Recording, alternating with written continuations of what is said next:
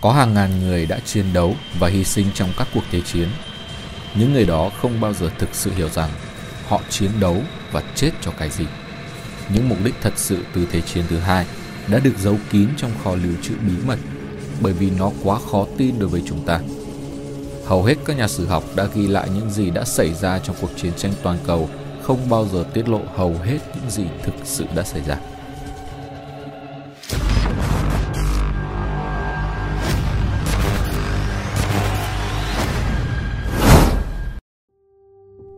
Thời điểm đó, có một vài nhà sử học đã nhìn thấy những sự thật đáng kinh ngạc.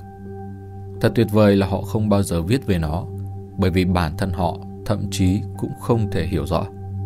Những người khác nhìn vào những điều này đều e ngại khi tiết lộ sự thật, vì một số người đọc sẽ không bao giờ hiểu được nó, trong khi những người khác thì sợ bóng ma của hội Illuminati sẽ đàn áp các tổ chức giáo dục của họ nếu như họ công bố.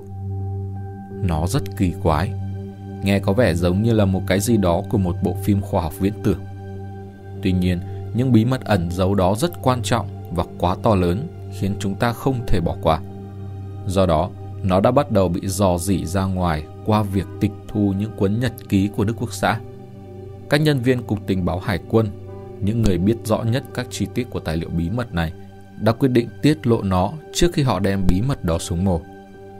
Trong những năm 1970, các nhân viên của cơ quan trí tuệ quốc tế Tây An, một trung tâm tình báo dân sự trung lập, bắt đầu giải mã các mảnh ghép của siêu bí mật này.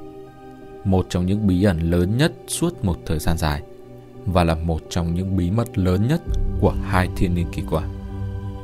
Tại sao những nguyên nhân thật sự của Thế chiến thứ hai lại không được tiết lộ cho những người dân bình thường của các quốc gia những năm 1990?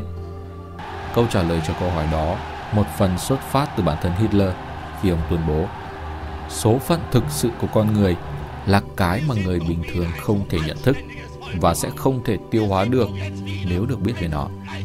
Cuộc cách mạng của chúng ta là một giai đoạn cuối cùng trong sự tiến hóa và sẽ kết thúc bằng cách xóa bỏ lịch sử. Các đồng chí của tôi đã không nhận thức được về những giấc mơ đã ám ảnh tâm trí của tôi hoặc những chuyện đó có tính chất phức tạp to lớn và ít nhất sẽ được thực hiện trước khi tôi chết. Thế giới đã đạt được một bước ngoặt và sẽ trải qua một biến động mà những người thông thường sẽ không thể nào hiểu được. Những lời nói trên được Hitler tiết lộ cho những thành viên của Đức Quốc xã, những người mà Hitler tin rằng vẫn chưa chuẩn bị đủ tâm lý để chuẩn bị đón nhận sự thật khủng khiếp này. Cuộc chiến tranh thế giới cuối cùng không chỉ đơn giản là một cuộc chiến đấu giữa đồng minh và phát xít hoặc giữa chế độ chuyên quyền và dân chủ, mà đó là một cuộc chiến đấu giữa khoa học và phép thuật. Và khoa học đã chiến thắng. Đó cũng là cuộc chiến ngoài hành tinh của Galactic War 3. Khi nền văn minh ngoài trái đất tài trợ phát xít Đức, thì một lần nữa nó cũng tài trợ cho người Mỹ chiến đấu để kiểm soát hành tinh trái đất. Trong khi đó, quân đội chỉ là những con tốt trong bàn cờ của cuộc chiến này. Nó là một tài liệu công khai công bố sự thật rằng Hitler thường đi vào trạng thái mơ màng và gặp và bàn chuyện với cố vấn chỉ huy quân sự của mình. Người phát ngôn của Hitler Tiến sĩ Dietrich là người đã làm chứng nói rằng Hitler đã bị ám ảnh bởi những linh hồn ma quỷ.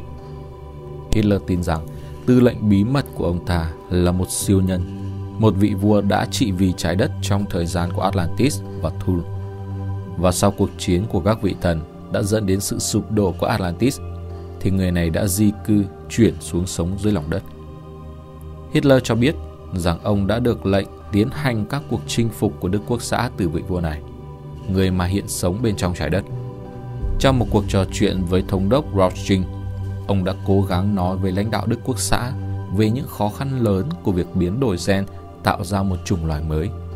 Hitler trả lời, Hiện giờ thì người mới đó đang sống giữa chúng ta đây. Ông ta đang ở đây. Như vậy đã đủ cho ông chưa? Tôi sẽ cho ông biết một bí mật.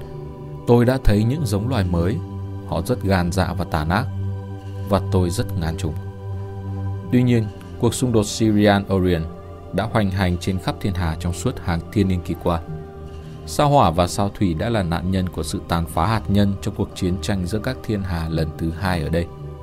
Màn đếch đã nổ tung và biến thành vành đai tiểu hành tinh.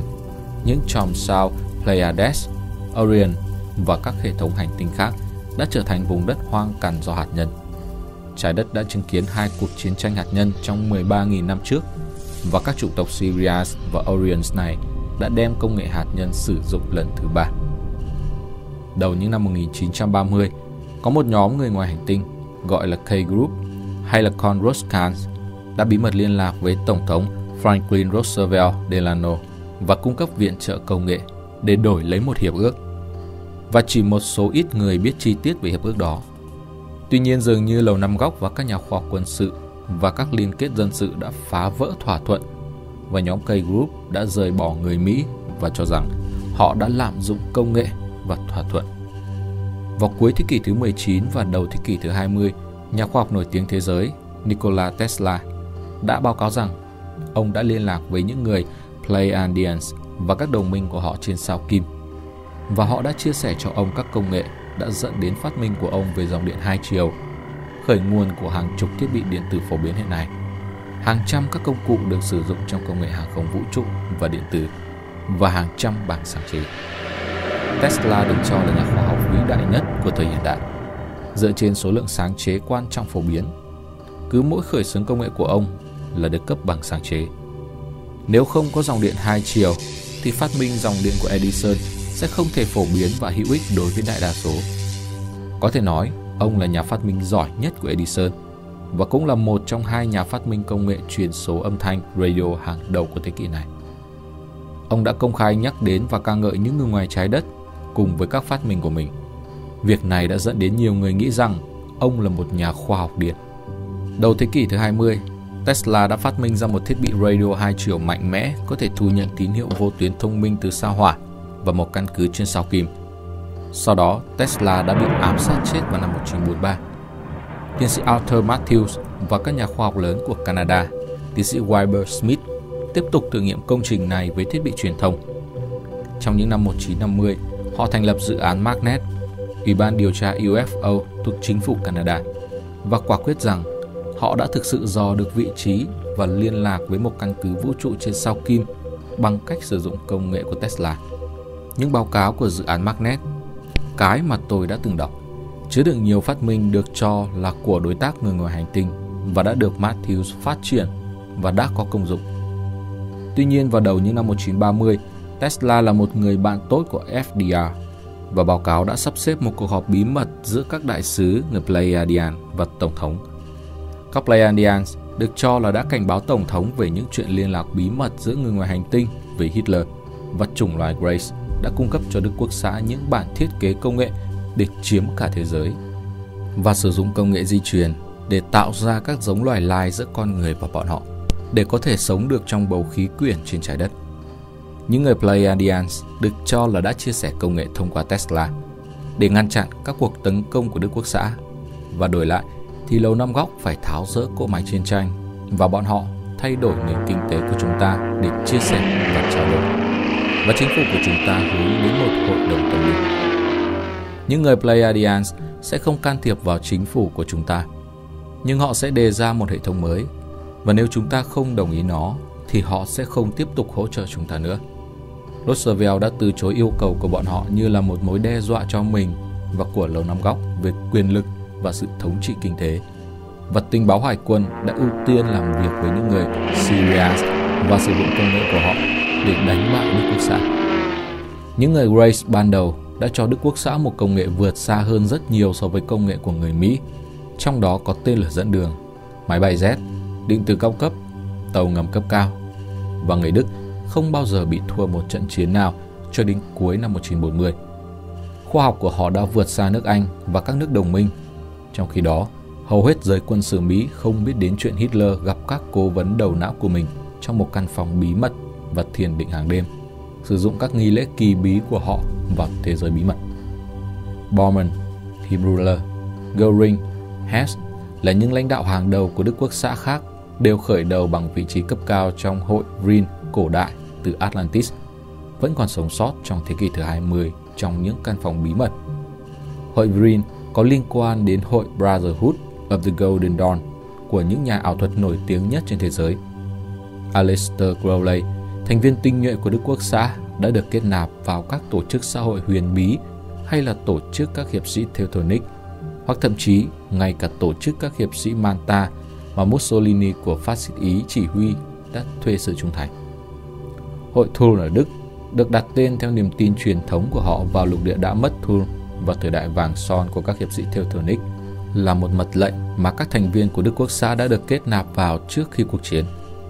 Những người sáng lập của đế chế Đức Quốc xã cho rằng Arian là hậu duệ từ các siêu nhân, những người đã cai trị hành tinh thôn từ thời kỳ vàng son và những người Arian đã được sắp đặt để thống trị trái đất này trong thời đại hoàng kim của tương lai. Đức Quốc xã tin rằng lịch sử của hành tinh chúng ta là nằm trong chu kỳ của những nền văn minh phát triển rực rỡ và cũng đã bị phá hủy. Trên trái đất đã từng có bốn chủng tộc gốc trong quá khứ Etherian, Thu, Lemurian, Atlantean và Đức Quốc xã là chủng tộc gốc thứ năm hay là những người Aryan. Đức Quốc xã tin rằng những cơn đại hồng thủy trên thế giới xảy ra vào thời điểm kết thúc thế kỷ này sẽ phá hủy nền văn minh trên hành tinh chúng ta. Và những người bậc thầy của thế giới sẽ xuất hiện và đi lên từ bên trong trái đất và sẽ lãnh đạo Đức Quốc xã để thống trị thế giới. Vận mệnh của Đức Quốc xã là phải tiêu diệt các chủng tộc đến từ những hành tinh khác, từng can thiệp vào quá trình tiến hóa nhận thức của họ về trái đất và chỉ để chừa các chủng tộc Aryan thôn gốc còn lại thôi. Hitler coi những người Do Thái như là một chủng tộc thấp kém từ hành tinh khác. Ông ta đã thực sự viết như vậy. Mặc dù Đức Quốc xã đã thất bại trong chiến tranh thế giới thứ hai, nhưng đến nay tất cả những kế hoạch này có thật hay không vẫn chưa có ai chứng thực.